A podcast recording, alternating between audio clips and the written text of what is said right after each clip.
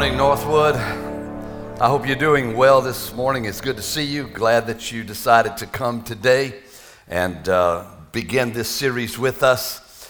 This will be a five week series that will deal with the words that Jesus spoke on the cross. And I believe that it's very, very important for us to hear what Jesus said when he was hanging on the cross. I believe it'll be a real impactful time for you if you'll really zero in on it.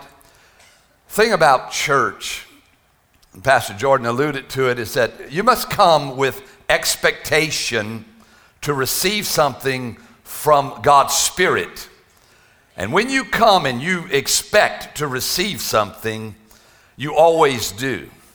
So I want to encourage you to open up your heart and to interact with what is going on here. I am not a public speaker and giving you a speech. I leave that up to the president and the politicians. I've come to bring a life giving word to you that will impact you in such a way that you will be changed more into the image of Jesus than when you walked in the door. So let's just pray and let's believe the Lord that our hearts are going to be opened up, that our minds will be opened up, and that we'll receive something from the Spirit of God today. You ready to do that? You ready to get on the bus with us? Come on, Father, we love you. We thank you. Lord, we are worshiping you and, and honoring your presence in this room. We thank you that you've put your presence in earthen vessels like us, that we once was lost, but now we're found. And we thank you, Lord God, that your mercy extended to us, even to our generation. We pray today that our eyes and ears, our hearts would be open, and that God, you would give revelation to us that we might be changed in Jesus' name. Amen and amen. Today we're sharing with you about what happened to Jesus on the cross. The cross is for everybody. And we're going to pick up the narrative in Matthew chapter 27.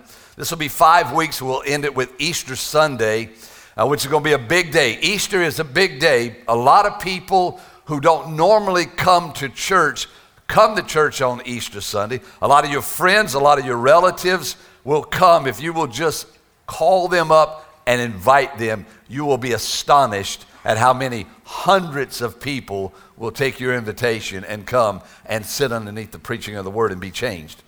But in Matthew chapter 27, verse 35, and when they had crucified him, they divided his garments among them by casting lots. Then they sat down and kept watch over him there. And over his head they put the charge against him, which read, This is Jesus, the King of the Jews. It was very significant that they did that. It was mocking in one sense. The Roman government saying, This is your king. And to let you know that you will stay underneath Roman domination, this is what we do to kings who rise up against us. It was also mocking to the Jewish leaders who are the ones who really crucified Jesus and saying, This is your king? Not much of a king. And then two robbers were crucified with him, one on the right and one on the left, and those who passed by derided him.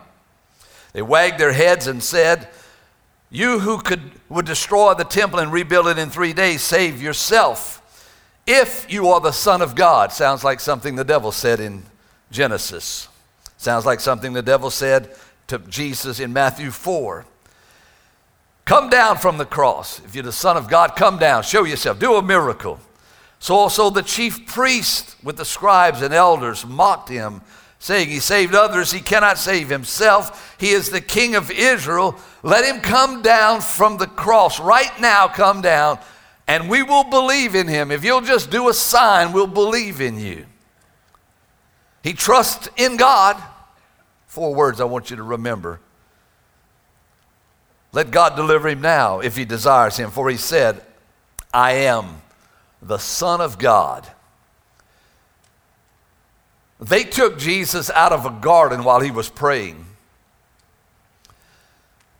They chained him up, ropes chains, drug him away to a kangaroo court, and then they derided him, they mocked him, they lied about him.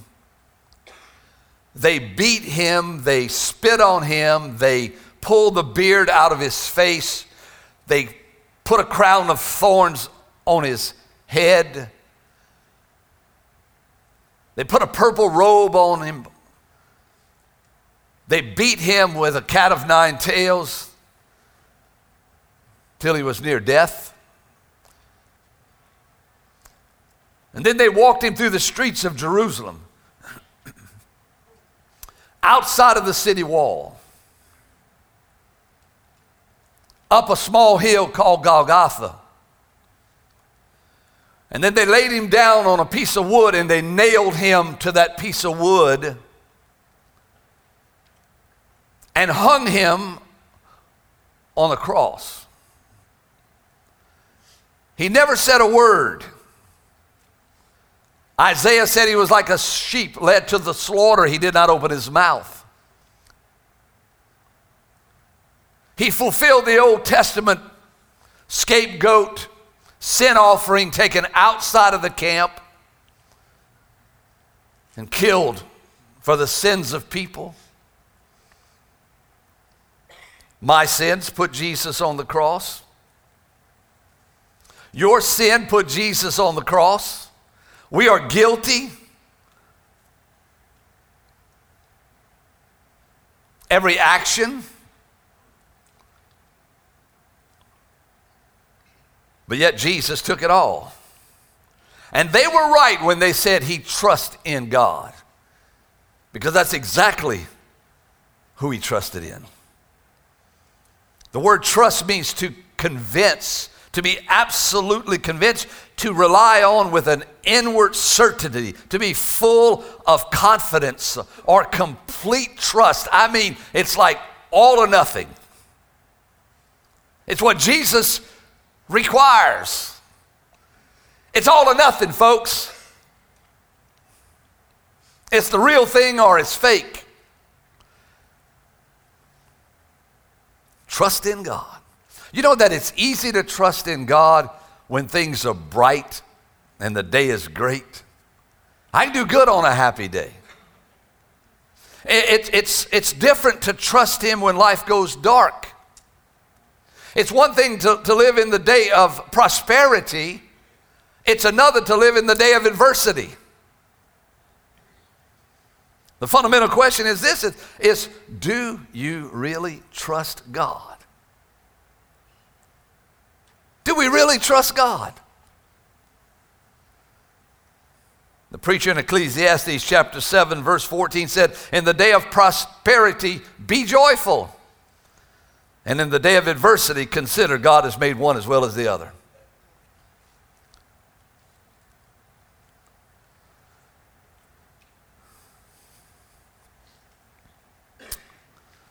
All through history, man has been tempted to distrust God. All through history, we see it completely. But whether it's light or whether it's darkness, we must trust God.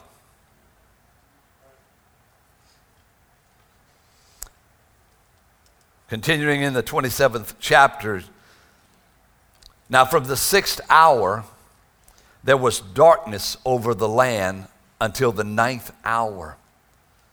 Broad daylight became darkness. A miraculous thing, a supernatural thing.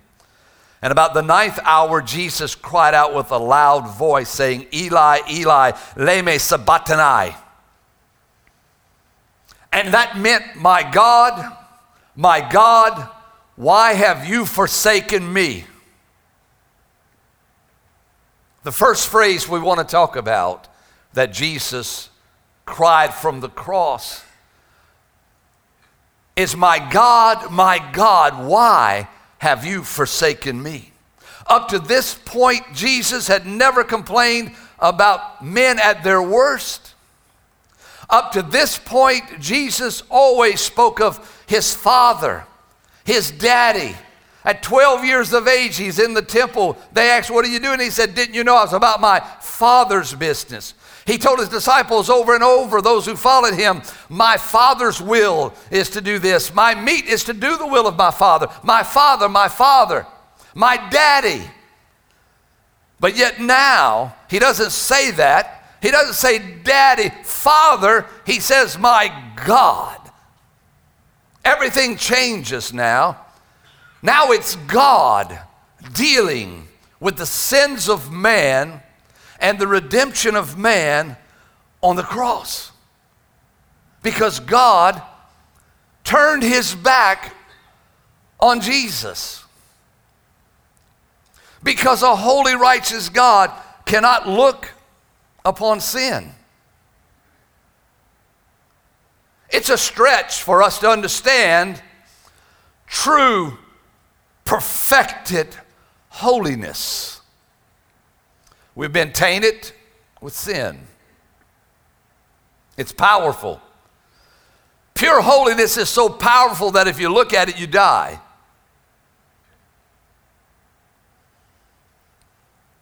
My God, my God, why? The question is why? The question is always why. I'm not sure I fully understand God turning his back on Jesus.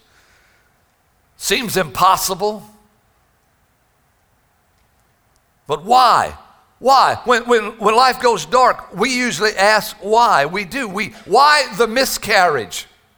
Why the, the injustice? Why the rape? Why the incest? Why the addictions? Why the abortions? Why the abuse of children? Why divorce? Why? Why? Why, did, why is this happening?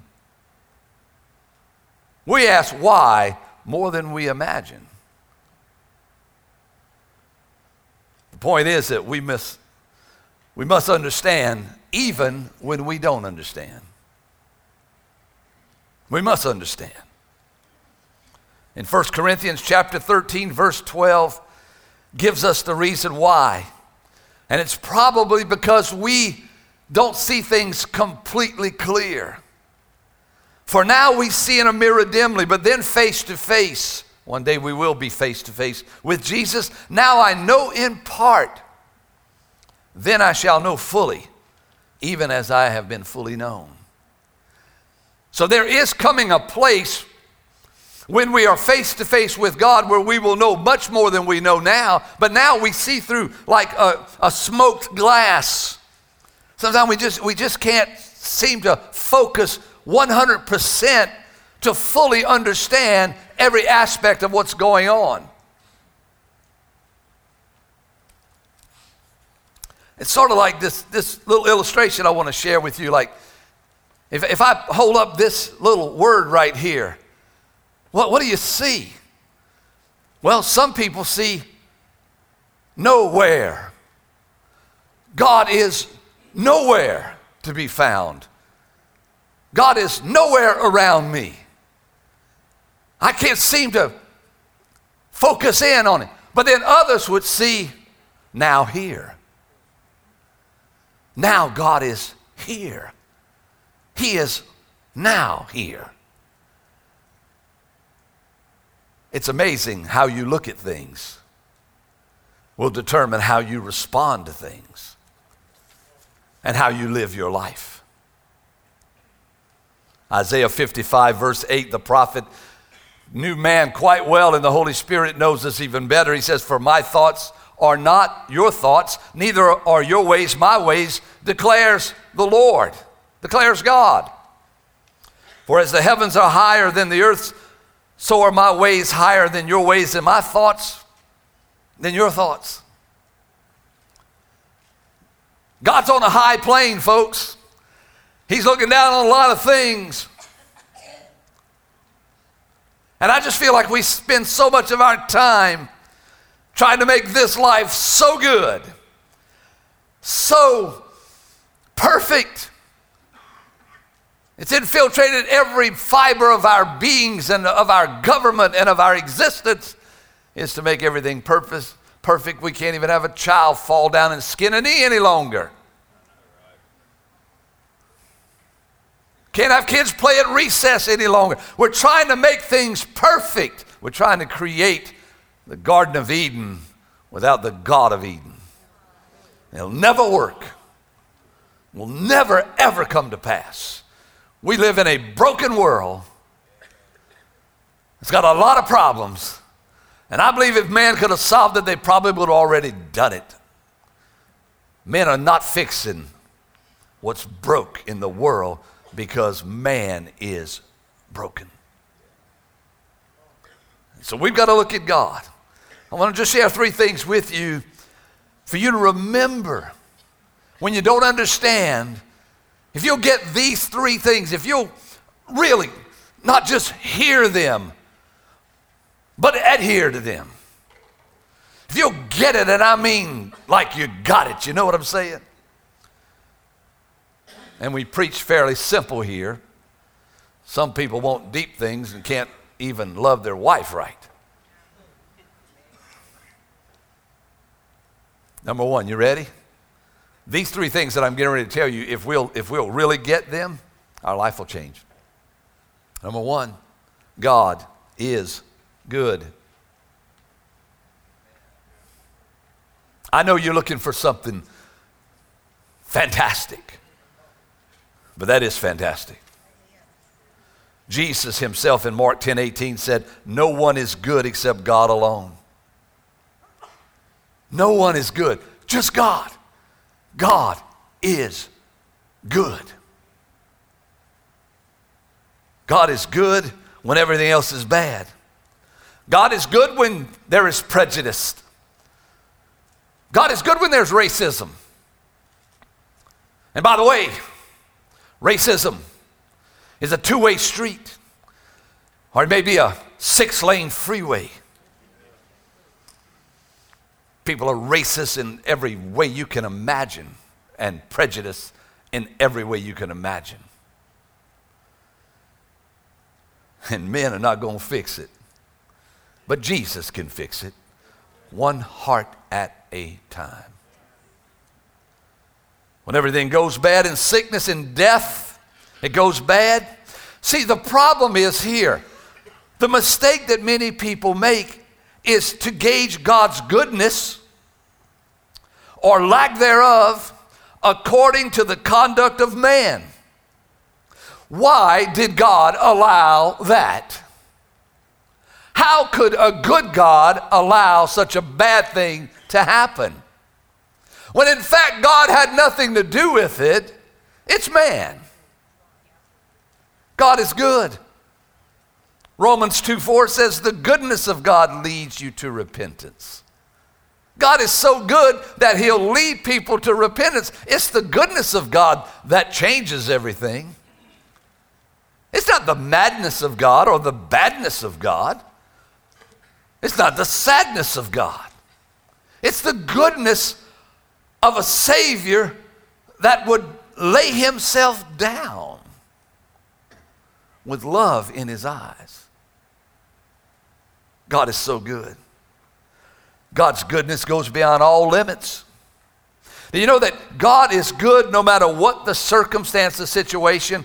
Because circumstances do not dictate to God how He is. It does to us, but not to God. He is the same Jesus yesterday. He is the same right now. And He will forever be the same. He's not changing. And that's why we trust Him so perfectly. I don't know about you, but I think I have all my eggs in one basket. It's Jesus, period. No second plan. And I can trust Him because He's good. God is good. Not only is God good, but God is for me. He's for me. Say those three words. God is for me. Four words, excuse me. Say it again. God is for me. Do you believe that God is for you? Romans chapter 8, verse 31 says, If God is for us, who's going to be against us? Who can possibly be against a person whose God is for them? Man, if God is on your side, what he's saying, it doesn't matter who's against you. It just doesn't matter. If God is for me, who can be against me? And I know He's for me because He has a complete plan and purpose for our life. We know this. There's a purpose. If you are purposeless in your life right now, you need either to give Jesus a chance in your life or you need to get a revelation of what you have in Christ. Purposeless life. Man, He's loving us. Unconditional love. My goodness. Do you understand what that is? That says, I love you no matter who you are. That says, I love you no matter what you do. That does not say, I'm pleased with you. He says, I love you no matter what you do.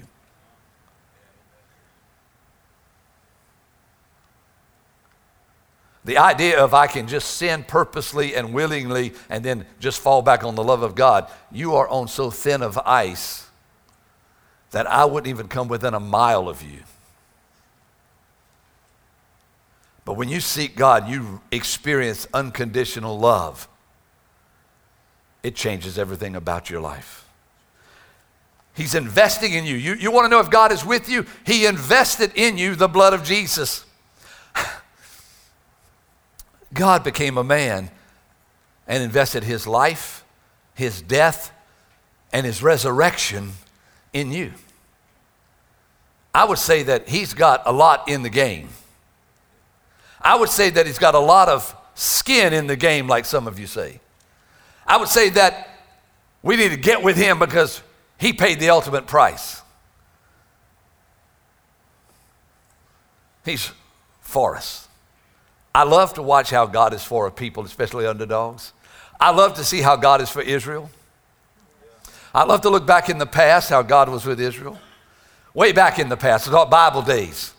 Back whenever, you know, they were like they had a gazillion warriors against them, and, and they came out, you know, and with singers up front.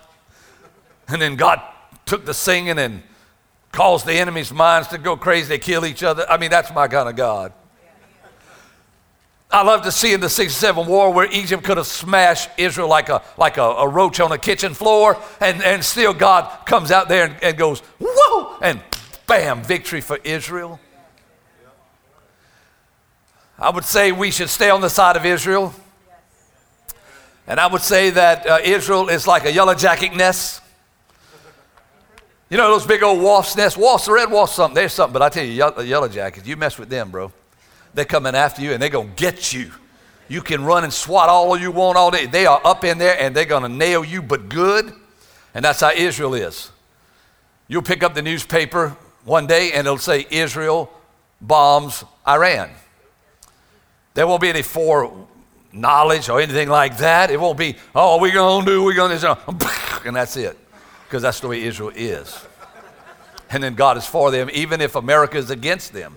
There's something about it. Don't, don't, look, hey, just chill out. I'm not, I'm not a politician. I just say that uh, God is for Israel and uh, I'm sticking close.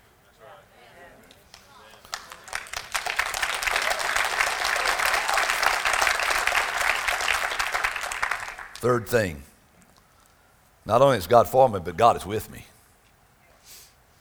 Hebrews chapter 13, verse 5 says, God says this to you Never will I leave you Never will I forsake you.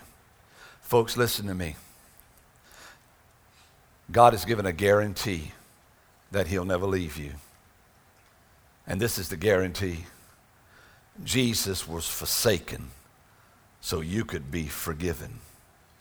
And Jesus was forsaken so that you never would be. I want you to get that.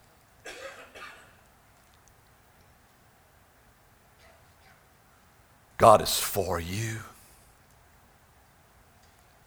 You may not feel it right now. Your focus may be wrong. You need to focus on your God, not your temporary circumstances.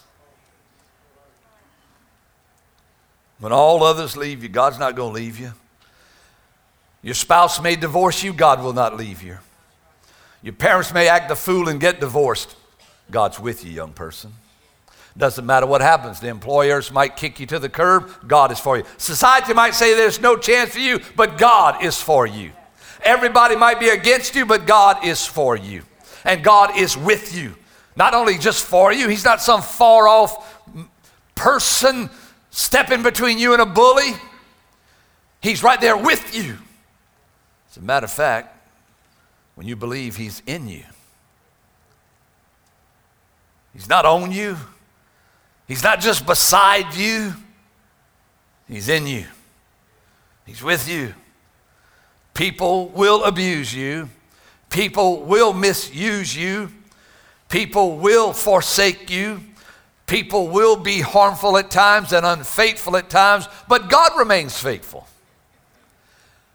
The book of Romans says, Let God be the truth and every man be a liar. But God is for you. The I am with yous, I love him in Scripture. Abraham, God said, Do not fear, for I am with you. He backed up Joshua. He said, The people will know that I am with you. He told the prophet Isaiah, Fear not, for I am with you. Jeremiah, he said, Don't be afraid, for I am with you. He told the prophet Haggai to the people, I am with you, says the Lord. Jesus said this, I am with you to the end of the earth. And Paul exhorts us all to say, God, I am with you. The I am with yous of the Bible are real and pertinent and present today.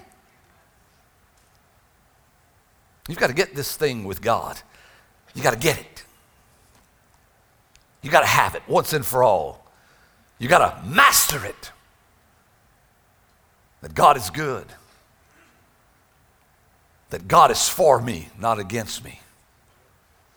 And that God is with me. You must become a master of those three. Because those are the three areas that you're constantly under attack. God is not good because things are bad. God is not for me because so many things are against me. And God is not with me because I don't feel Him. And the Bible speaks to that in Proverbs chapter 3, verse 5. Trust in the Lord. That's exactly what they hollered to Jesus when he was on the cross. Trust in God. And here Proverbs speaks to us trust in the Lord with all your heart. And do not lean on your own understanding. Trust Him with your heart, not your head.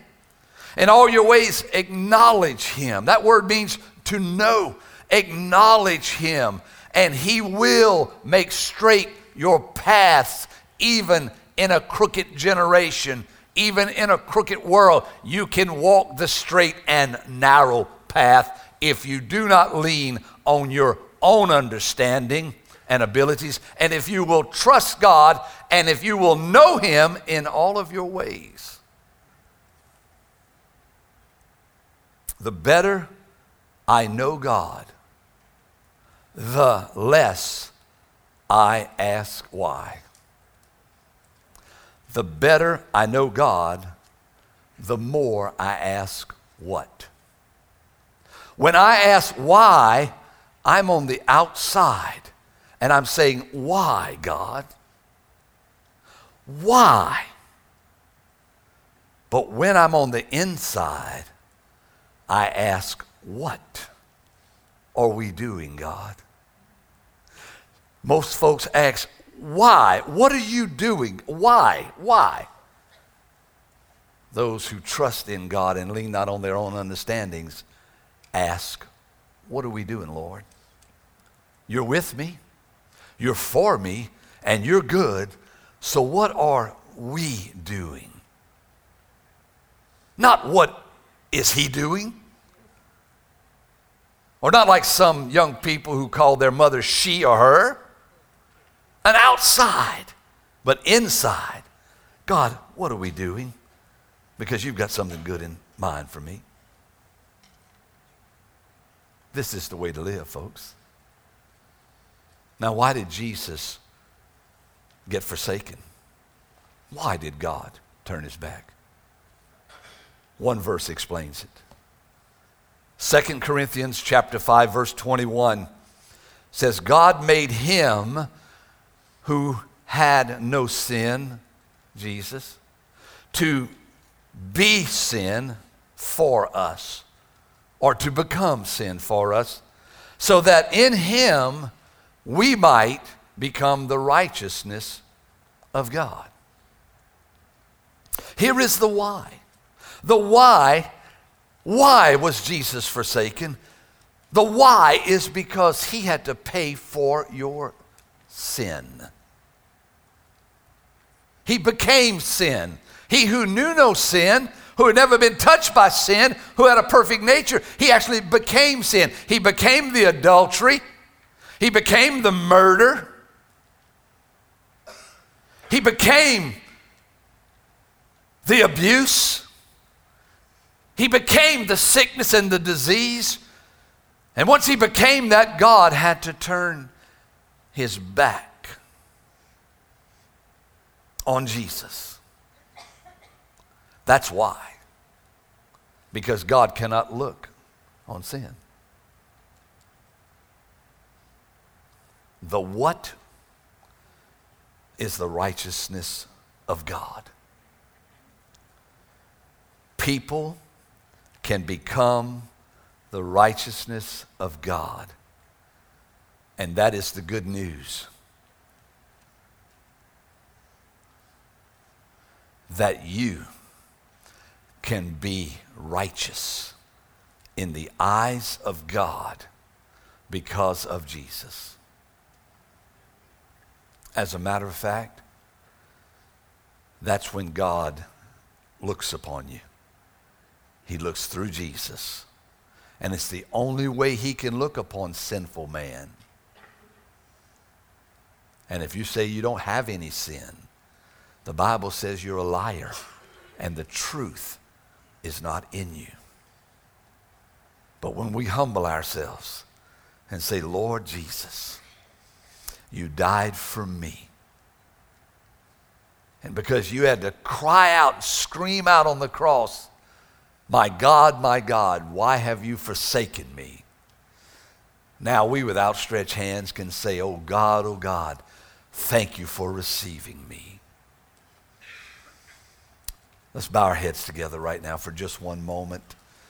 Nobody looking around, just focusing in on the idea that God is good, God is for you, and God is with you. Some of you in really, really bad days, according to what happens in this world. And the Bible teaches us that God will be with us in trouble. But then there are some of you here who are outside the promise of God. You're just not in covenant with Him, which means that you simply have never truly ever surrendered your life completely to Jesus. I believe God has set you up and, and God has set this entire service just for you. Because what good is a person who does not have a relationship with their God who created them? How can we be fulfilled?